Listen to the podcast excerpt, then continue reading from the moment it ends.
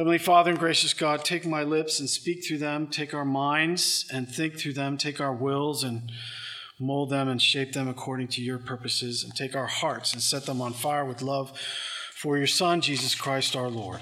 Amen. Amen.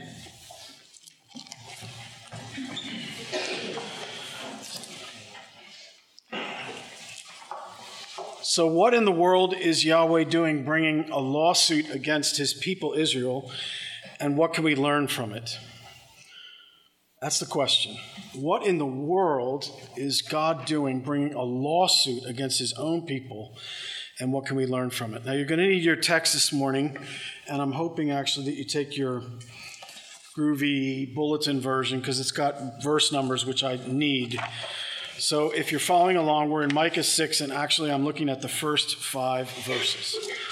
Really, really interesting section of the Old Testament. We're in the 700s BC. We're toward the end of the 8th century. The northern kingdom is going to fall in 722 and Micah is roughly between the year 730 ish and into the 690s, some 35 to 40 years in that period, which is a very dramatic period of Israeli history because the northern kingdom is actually going to fall at the hands of the Assyrians in 722.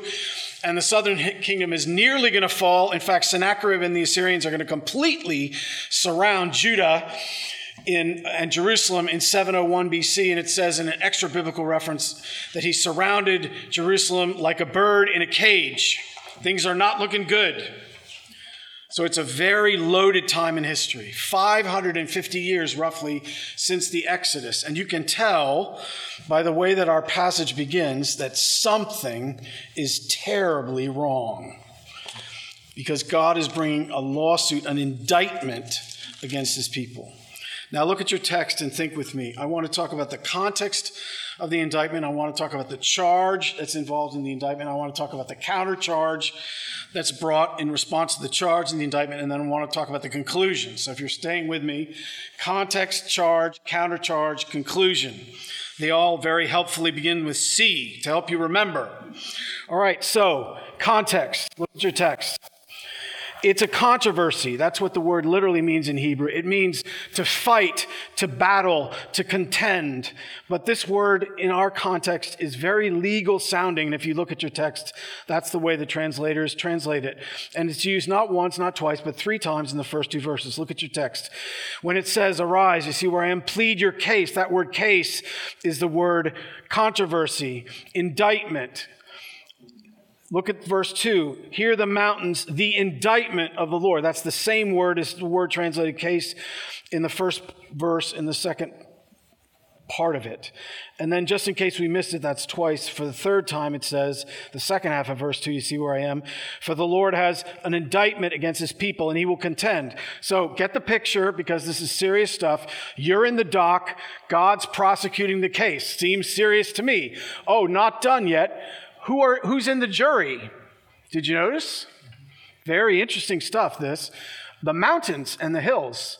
Oh, what's that about? Well, uh, Exodus 19, uh, back there with the beginning of the whole thing, God creates a covenant with his people. He gives them the Ten Commandments, and Moses goes up on Mount Sinai, and Mount Sinai is the witness to the covenant when God sets it up in the first place. In fact, there's lots of fire and lightning, and the people aren't even allowed to touch the mountain. Only Moses can go up on the mountain. Only Moses can come down from the mountain. The mountain is the great witness the hills, all of the natural order is the witness because this is the God of the whole earth making this covenant. So, in the context, for example, of my own marriage, it would be like I got in an argument with my wife and I said, I, I call for St. Stephen, Sewickley, and Alden Hathaway, the Bishop of Pittsburgh. Now, that doesn't mean a thing to you. It means a lot to her, though, because that's where our wedding was, and he was the bishop of Pittsburgh at the time. In fact, he was, he was, he was actually there at the service. Whatever's going on, if I said that to my wife, she would think it was a very big deal. Are we all together? So this is a covenantal lawsuit. The entire centrality and core of the relationship is at stake, and God is upset, so upset that he's put his people in the dock and he's prosecuting a case against them. All right, so far so good. All right, now the charge you would think is brought by God. But Actually, the way this whole thing starts is the other way around. It's actually the people that have brought a charge against him, which raises the really fascinating question of how in the world did we get here? Now, look at your text and look at verse 3 and think. This is when you get, and this happens a lot in Scripture, you get half of a telephone conversation. You do realize that most of Paul's epistles are like this, for example. You don't get anything from the Corinthians about what they're really like. You just get a letter from Paul to the Corinthians. But the, letter from Paul to the Corinthians is responding to various, now about this that you asked me about, now about that. So you get get half of a telephone conversation. Have you ever heard that have go on in your house and try to figure out who the other person is and what's going on? It's, it's actually an intriguing kind of mental exercise. Now, you can figure out what's on the other side of this conversation if you look at your text and think carefully. Oh, my people, very intimate language. What have I done to you? How have I wearied you? Hmm. What does that mean? Well, what it means is this, brothers and sisters it means that the people of God are tired. They're spiritually burnt out. They're spiritually burnt out to a crisp. They've grown so cold that there's no coals in the fire at all. The fire's out, the lights are on, but nobody's home. They're just going through the motions. Yahweh worship is deader than a doorknob. Oh, they're all there at the liturgy, but it doesn't matter. There's no fire there, there's no enthusiasm, there's no heart based participation. And they've grown so cold and so burnt out that not only are they spiritually depressed, they're actually doing more than that. You can get in this situation. This happens with psychological depression too. You can be so depressed that you start getting angry and you actually blame other people or other things outside you for what's actually going on to you. And the people of God have gotten so depressed that not only are they cold and are they burnt out, but they're actually saying this it's your fault to God. You, you, you're the one that started this. You brought us here.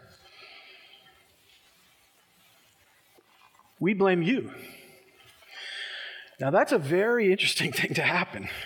Let me remind you of a really interesting section in the prophet uh, Elijah's life for just a moment. You may remember, but right after Elijah and the prophets of Baal, which is 1 Kings 18, you remember the story? Elijah and the prophets of Baal, and he prays like crazy, and fire comes down, and the burnt offering is burnt up, and then the prophets of Baal are killed. It's a spectacular triumph for Yahweh. So you would think that they all, right, if it's a children's story, they all live happily ever after. Not in your life. Um, that's not what happens. The next chapter begins with the wife of the king, whose name is Jezebel, sending word to the prophet Elijah. You know, the one that just triumphed on the mountain, the one that was on the front page of the Jerusalem Post, that one. She says, I'm going to do to you what you did to the prophets. And he's utterly terrified and he runs away.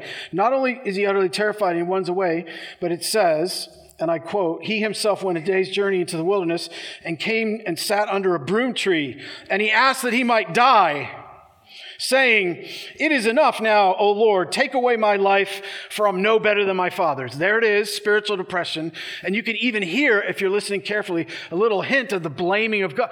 Well, I'm in this, you, it's your fault. Right? And even gets worse than that. He takes him to a mountain. They get in a conversation. They get in a detailed conversation. And he finally says, Lord, only I'm left. I'm the only one. Nobody is faithful in Israel except me. And translation, and where are the other people, Lord? And why have you stuck me in this mess? It's your fault that it's this way too. He's completely distorted his perspective on reality. He's lost touch with who Yahweh is, what he's done, what situation he's in, and he's even lost touch with the actual situation in Israel because when the Lord rebukes him, he says there's still 7,000 other people who haven't bowed their knees to Baal. In other words, there's more people in the world than you. But have you ever noticed if you get discouraged, your world becomes small and smaller and then very small, the dark little dungeon of your own little ego, to quote quote Malcolm Muggeridge. And this is where the people of God are in our story. They're depressed, they're cold, they've lost all enthusiasm, and they're angry and they're blaming God. Now, I don't know if you figured this out, but I said to you at the beginning that God was bringing a lawsuit against Israel, but I just told you that Israel is the one that started it by bringing an accusation against God. Ha ha! Shows you that your arms are too short to box with God. Be careful if you're going to accuse God because you might not get what you want and you might not get what you think. So this is God's response to them, and God's response to them is, okay, you're bringing an accusation against me, I bring a counter accusation against you. Ha! And look at what he says. Oh, my people, what have I done to you? How have I wearied you? Answer me. For I brought you up, everybody see where I am? Verses 3 and 4, from the land of Egypt and redeemed you from the house of slavery. Now, it's impossible to get this over in English, and I, I, had a debate with myself this week as to whether I was going to actually quote the two Hebrew verbs to you. But first of all, I'm not sure I can do it entirely accurately, and second of all, you're not going to be impressed. So it's not it's it's not worth it. But I can get it over into English and give you an idea. But what you need to realize, if you look at your text for just a second, is that phrase "How have I wearied you?" in verse three, and that phrase "I brought you up" in verse four are absolutely identical in Hebrew, except for one sound. They rhyme. It's deliberate. He's making a pun. And you can get it across into English like this Hey, I didn't let you down, I brought you up. Oops. You see what he's doing? He's saying, let's think. Let's reflect and let's go back and remember how this whole thing started. I brought you up from the land of Egypt and redeemed you from the house of slavery. That word redeemed, you see where I am? Verse 4 means to deliver or free someone who is bound by legal obligation through the payment of a price. As I never tire of saying, Christ came to pay a debt he did not owe.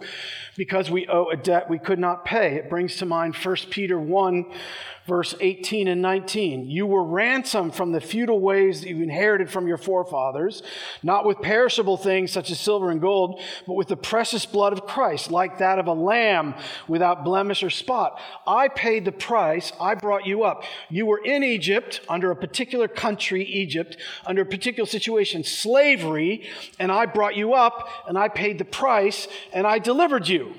That's the countercharge. Are we all together? Now, what I want you to notice is the conclusion, because that's the most majestic part of a story for our purposes. What's the prescription for spiritual depression? And as we go flying by, can I just point out to you that if you're dealing with someone who's depressed, either psychologically or spiritually or both, it's a tricky situation. We don't have time to get way into it, but one of the really intriguing modern examples is uh, Sheryl Sandberg, who used to be the chief financial officer of Facebook. You may know her, you may not. She wrote a book called Lean In. Anybody know what I'm talking about? Her husband actually died tragically and unexpectedly while he was working out on a treadmill in the middle of the day. And she writes about the process of grief in the book, and she gets depressed, wouldn't you? If you were in a situation like her, you know, roughly young, middle aged, highly successful person in California, and your, your husband all of a sudden one day drops dead. So she gets all these visits, and all these people come to help her. And the one thing that she makes very clear in the book is almost no one who came to visit her said anything that was helpful almost everything was unhelpful.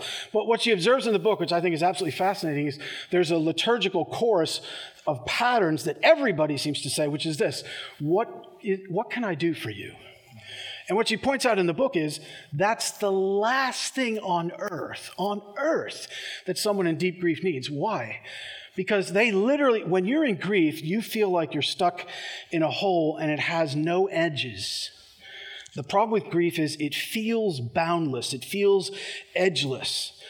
And so you feel not just obligated to what's happened, you feel obligated almost to the whole world. But the one thing you feel is obligated and stuck. And all these people are coming to her in her stuckness and her feeling of overwhelming obligation and saying, Can I obligate you one more time by doing this? and she said, The people that were really helpful to me are the people who didn't ask me what I wanted, they just brought me soup, for example and they just sat down. Interesting stuff. Well, let's see how Yahweh goes about it. Did you happen to notice what he does? It's right there in verse 5. It's just really a single word, but it's loaded in every conceivable way. The word is remember, verse 5. That's a conclusion. That's the solution to Israel's burnout it's, they've lost so much perspective, and God is bringing to mind a single action which is very, very crucial for us to fully understand. The word in Hebrew means this to remember, to recall, to call to mind, listen, usually in such a way as to affect your present feeling, thought, and action. Did you catch how holistic the word remember is? Now, you already know this, but I'm just going to remind you. You, you do know that you're in a faith where remembrance is one of the most important things in the world, right? You know that. Right? At the core of our faith every week is a sacrament, which is a meal of remembrance, where Jesus says, Do this in remembrance of me. And if I quote the right one words at the altar rail, take and eat this in remembrance that Christ died for thee and be thankful. It's an interesting exercise if you ever want to do it. Just go through the Eucharistic rite and ask yourself the question how many times does the word remember or some reference to memory actually occur in there? It's as far as the eye can see, it's like an ocean of references. Why? Because we're so good at forgetting. Now, what I want you to notice about this passage is three things. First, the importance of memory, which I just hit on. Second, the nature of memory. And third, the contents. I want to say something second about the nature of memory. Memory is never vague, it's always specific, it has texture, and it has history. Look at what it says I brought you up from the land of Egypt, I redeemed you from the house of slavery, I sent before you leaders who have names. I did things that in places that have names. I did things with kings that have names and prophets that have names. Y'all see where I am? It's got specificity, texture, and history. If you look at the Ten Commandments back in Exodus 20, God doesn't come to the people. This is after already the Passover, so they had, should have some sense of who they're dealing with. But God doesn't come to them with the Ten Commandments and saying, Hi, I'm God, or This is God.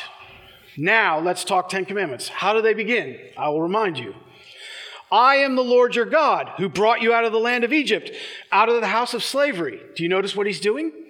It's very textured, it's very specific, it's very historical. That's the way that memory works right? When I conjured up the image of my wedding, I brought up a particular pair, St. Stephen Sewickley, and a particular person, the Bishop of Pittsburgh, Alden Hathaway. See what I did? It has specifics. And the way that memory doesn't work is if it's vague. If I show you a slide and it's out of focus and you just see the bare outlines, if it's really meaningful to you, maybe it'll mean something. But if I all of a sudden take the slide and adjust it in such a way that all the colors and the contrasts are beautifully seen, it changes everything. It can become absolutely gripping and even awesome in some cases. So, the nature of memory is it's historical, it's textured, and it's specific. And the third thing is the contents. And what I wanted you to notice is it's got three pieces in this passage, and they're all very beautiful. It's the fact of redemption, that's one piece. It's the, it's the fact of people who are special, who lead you and have an impact on you. Did you notice?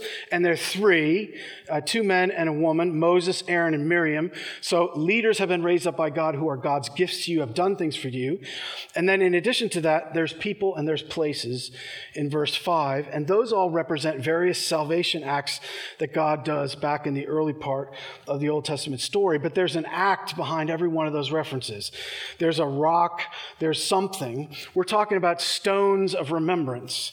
In the second verse of um, thou come thou fount of every blessing if you do it in the traditional form it says here i raise my ebenezer do you all know the second verse? Here I raise my Ebenezer, hither by thy help have, I come. They actually take that word and translate it in the modern translation, here I raise my, or here I have my greatest treasure. It's awful. It's a terrible change. Why? Because Ebenezer's from the Old Testament.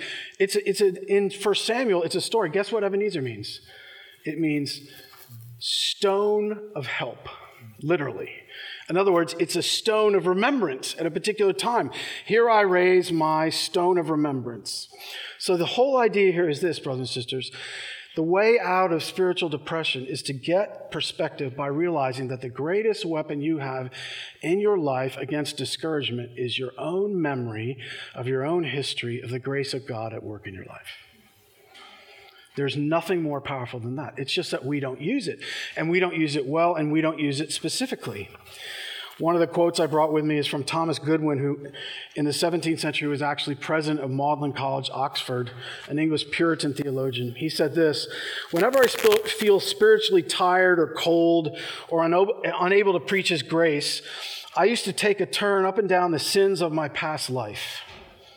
And then he said this, and then I could preach his magnificent grace again. You see what he's doing? He's saying, I go back to Egypt.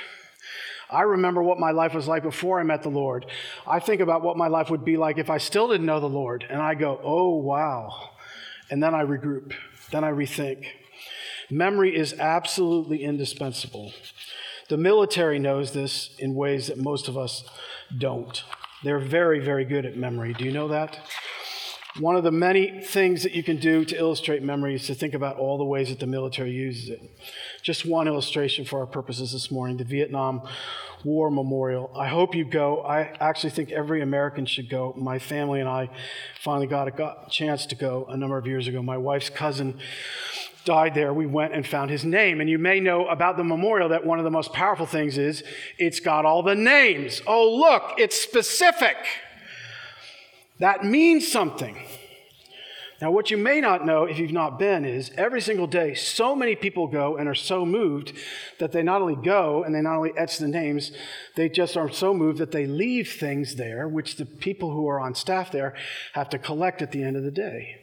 And they do this every single day, and different things are left for different reasons by different people on different days. And there's actually a book called, and I quote, Offerings at the Wall, where you can find pictures of many of these. I'm just going to give you a few because I have trouble getting through this without totally losing it.